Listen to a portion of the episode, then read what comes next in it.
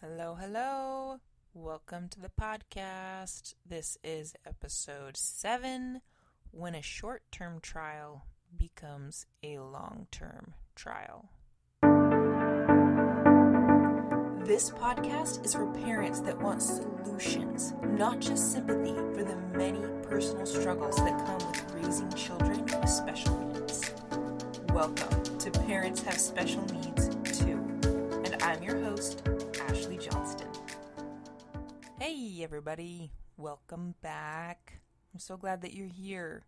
This week, as I was thinking about you and what I might share that would be beneficial for you, I um, was actually not sure what to do for quite a while until I was meeting with my self reliance group that I attend in my church. And we were discussing trials and problems that we come across in our life and what are some of the reasons why we might experience those and some what are some of the benefits that we experience because of them. And it got me thinking a lot about the experiences that I've been having as I've been learning to raise and parent a child that has um, that's atypical, that has disabilities that aren't, um, I guess, normal. So for my daughter, Elizabeth, she is nonverbal. She's four, and she you know, still struggles in a lot of ways that a lot of other normal developing children don't. And what's interesting about her story is that early on, when we first started noticing that she was failing to thrive and she wasn't gaining weight, and we were discovering a lot of the things that were going on with her, that um, my husband gave her a blessing. And if you're not a member of the Church of Jesus Christ of Latter day Saints, let me explain a little bit about what that means. In our church, or in my church that I attend, we offer priesthood blessings to people that are sick or afflicted or that need or desire to have a blessing given to them of comfort or of healing. And so my husband was giving a blessing to Elizabeth, and in that blessing, she was promised that she would experience healing and that she would heal from this. And I have a lot of great faith in that. And I felt very strongly that that is something that could happen for her. And it's not abnormal that we've seen kids that struggle with what she struggles with. She um, has muscle dysphagia, I think is what it's called, if I'm saying it properly, where her the muscles in her throat are weak and it causes swallowing issues where she's aspirating and so she has a tube a G tube right now and um but initially my thought was well fantastic you know that we are we're going to be able to get through this and my initial thought was you know what like you can just the healing can take as long as it needs. I really have faith that um, this blessing is going to to be realized as we have faith in it. And for those of you that are members of the Church of Jesus Christ of Latter Day Saints, you may have had similar experiences to this. I know some of my friends that have as well, where a blessing is given and healing is promised, and the immediate response, at least for me, was um, like I said, take as long as you want. But then as time passed and healing didn't happen, I started to enter into a different, a couple of different, have some different experiences. But let me back up just a minute. Is that um, as I was thinking about this, I realized that there were several different phases that I was passing through having this experience because when you have a child that is born and you know, like in utero or you know at birth, that they have um, a disability or a struggle that could last them their whole lifetime. I feel like that is the the phases that you might go through or your experience might differ from those that have a child that's born to them that seems to be completely healthy and that along the way you find out oh wait I, there's this issue and there's this issue or this health issue that that we didn't know. We thought that we had that we didn't have any of those issues. And so i cannot speak from personal experience whether or not it, it's a different cycle for those that know beforehand versus those that find out along the way. I'm only guessing. So if i'm wrong hopefully grant me a little bit of um, of uh, slack there but I know that for me, when it was, hey, you have a healthy baby girl, and then a few months down the road, we figure out, wait a minute, she wasn't healthy at all, and she's actually been struggling because she was aspirating since birth, but we had no idea until she stopped growing. And it was finding out after the fact, after the damage was done, so to speak, that that she was having these issues. And so it was kind of like a wild goose chase from clinic to clinic to clinic inside the hospital, doing tons of testing before we were able to figure out what was going on. And so I just wanted to share several of the different different phases that I realized I went through to see if this might bring any light or help to those of you that might be experiencing the same thing. And then as I've come around, and I don't even know if I'm at the end of all of this, probably not. But I wanted to share some of the things that I have learned to kind of answer that question when it comes to trials why and what benefit or or struggles or whatever you would like to call it if if trial is not what you want to call it. So here's what I've noticed is that if you have a child who, like me, you discover along the way is having is has issues, and especially if they had had a blessing and it was like they're gonna get better from this, it's gonna be okay. My initial thought was, okay, like there's light at the end of the tunnel. I'm gonna put my best foot forward. I'm all in on this. You can take the time that you need, right? Like I said that, but deep down I didn't really mean it, which at the time I didn't know I didn't mean it, but I found out later down the road that I really didn't mean all the time that you need. anyway, so in this first phase, the light is at the end of the tunnel, right? I can see the light, it's just there, it's been promised, and I have faith in it. And so I realized that as we were discovering new things about her, like I wasn't too invested in learning too much about what was going on or learning too much about like I'm going to need to know this stuff long term and I need to study it and understand it. I just figured let's go to the doctors. They're going to tell us what to do, ABC. I'm going to do ABC. It's going to fix the problem. It's going to help her get better. She's going to get healthy and we'll be on our way. Phase two is when I started to realize, or the realization set in, that this struggle isn't going away anytime soon, is it? And that and that's also the time when I started to when we started to have therapists come into the picture. It was like, okay, now you need OT and you need PT and you need um, feeding therapy and you're gonna need to get a G tube. And I was like, whoa, whoa, we need we need a G tube. We need you know interventions here. Oh, an ng tube and then a g tube. And as i would talk and discuss things with their therapists and the therapy that we were doing that's when i started to get the vibe that like this is going to last a while like years possibly. And i was like wait what? Like years? I i was not really prepared for that. And so there was initial in the second phase there was initial shock and and I, I think a little denial right? Where i was like i don't think so. Like we got this blessing and and i feel like god is telling us that this isn't going to last forever. You know that she is going to experience healing for this and That's what I feel we were promised, and I believe that. But as time continued to pass, I realized that that was not happening when months turned into years. Okay, I was still kind of holding on in denial that she was struggling as as badly as she actually was. And so I really wasn't showing up very well for her, which at the time I, I didn't realize.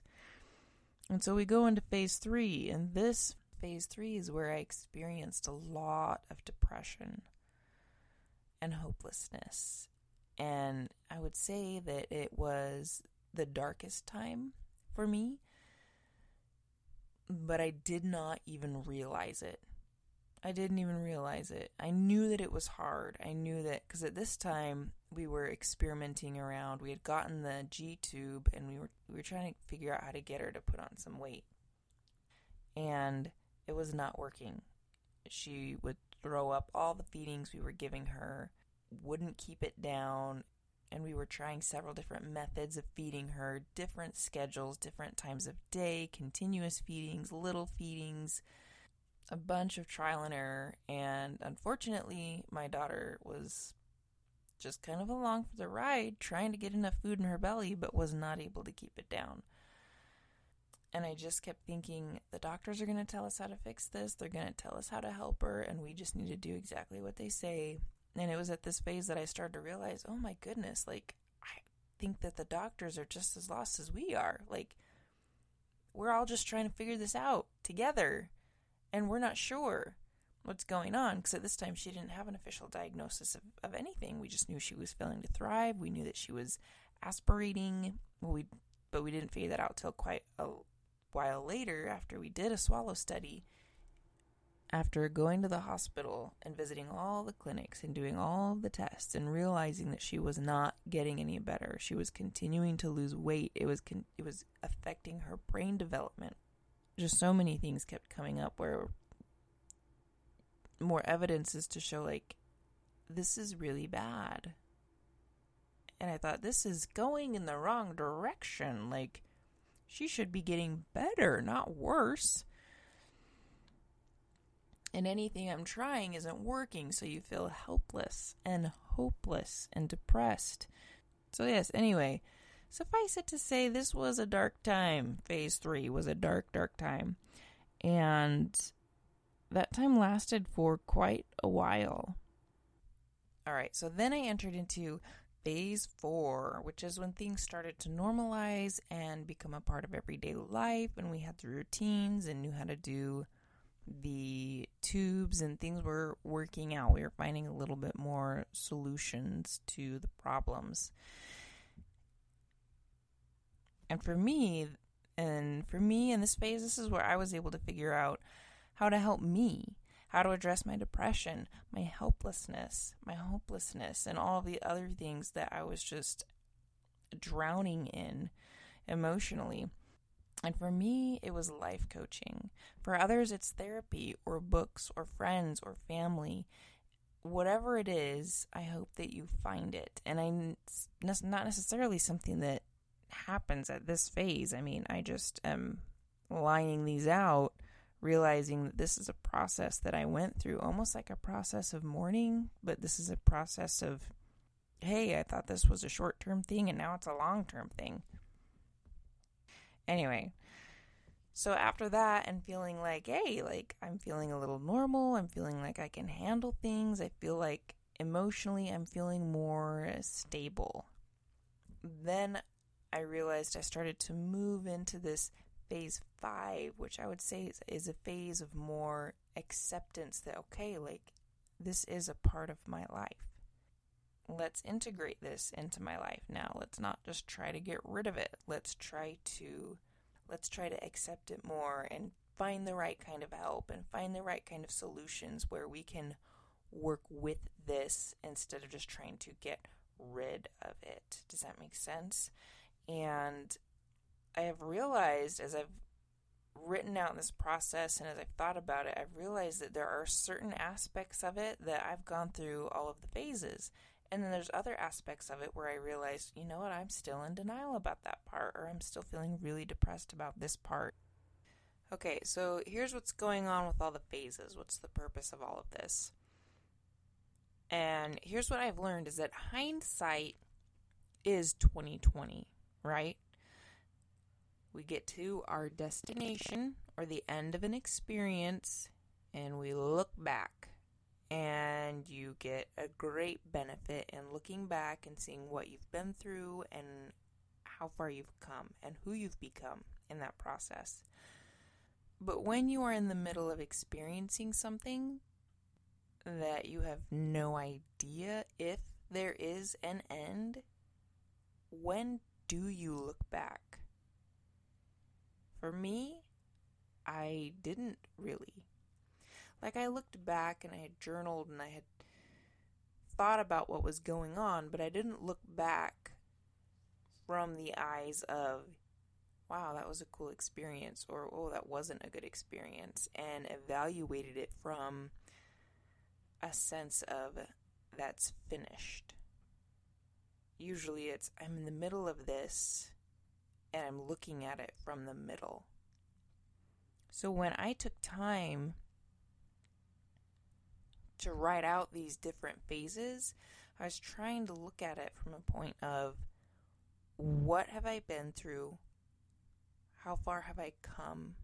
And what have I learned from it? Who have I become because of these experiences and these phases that I'm going through or that I've noticed that I'm going through? So, here are a few of the things that I have learned as I have created these phases of my experience from raising a child with special needs. And the first is compassion for myself and for others. That I have learned, especially when the feelings are so close, what it feels like to feel that amount of depression and hopelessness and hopelessness and not knowing what was going on or also feeling a great amount of denial, of not wanting to know, not wanting to accept what was happening in my life. I get it. I understand now. So when I interact with someone who feels that same way, I feel so much compassion for them. And that has been really valuable in being able to connect and love other people when they don't necessarily want advice, but they just want to know I'm not alone and they just want to be heard. That provides a great amount of human connection, and that in itself is really healing.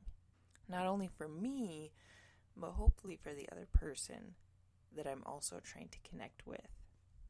Another thing I've noticed is that I am better and more whole than when I started this experience. And I'm not even at the end. And I don't know if that will come. Perhaps we will be experiencing these things through the whole duration of my life and of her life. But I can tell you that I feel more whole because I've really had to delve deep to be able to heal in the middle of the process instead of when it's all said and done. I've also learned that the process just might be more valuable than the destination.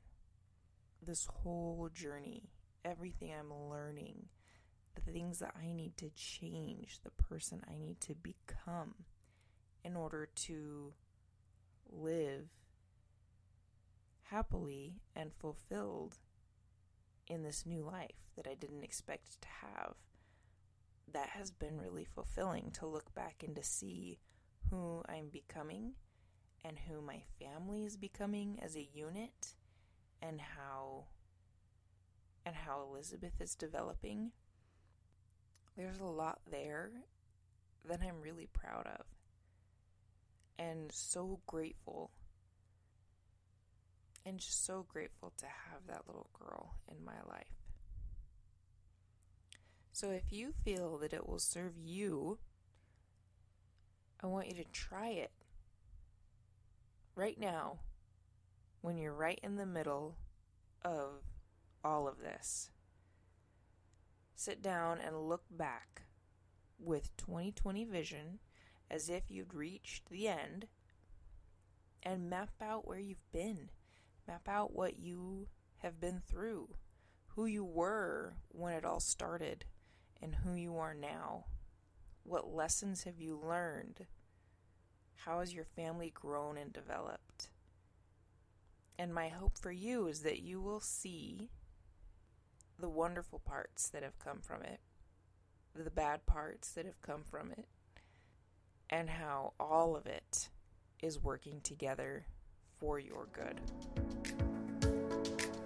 Thanks for joining me today. I'll be back next Friday with another podcast. Make sure to subscribe so that you never miss an episode. Take care.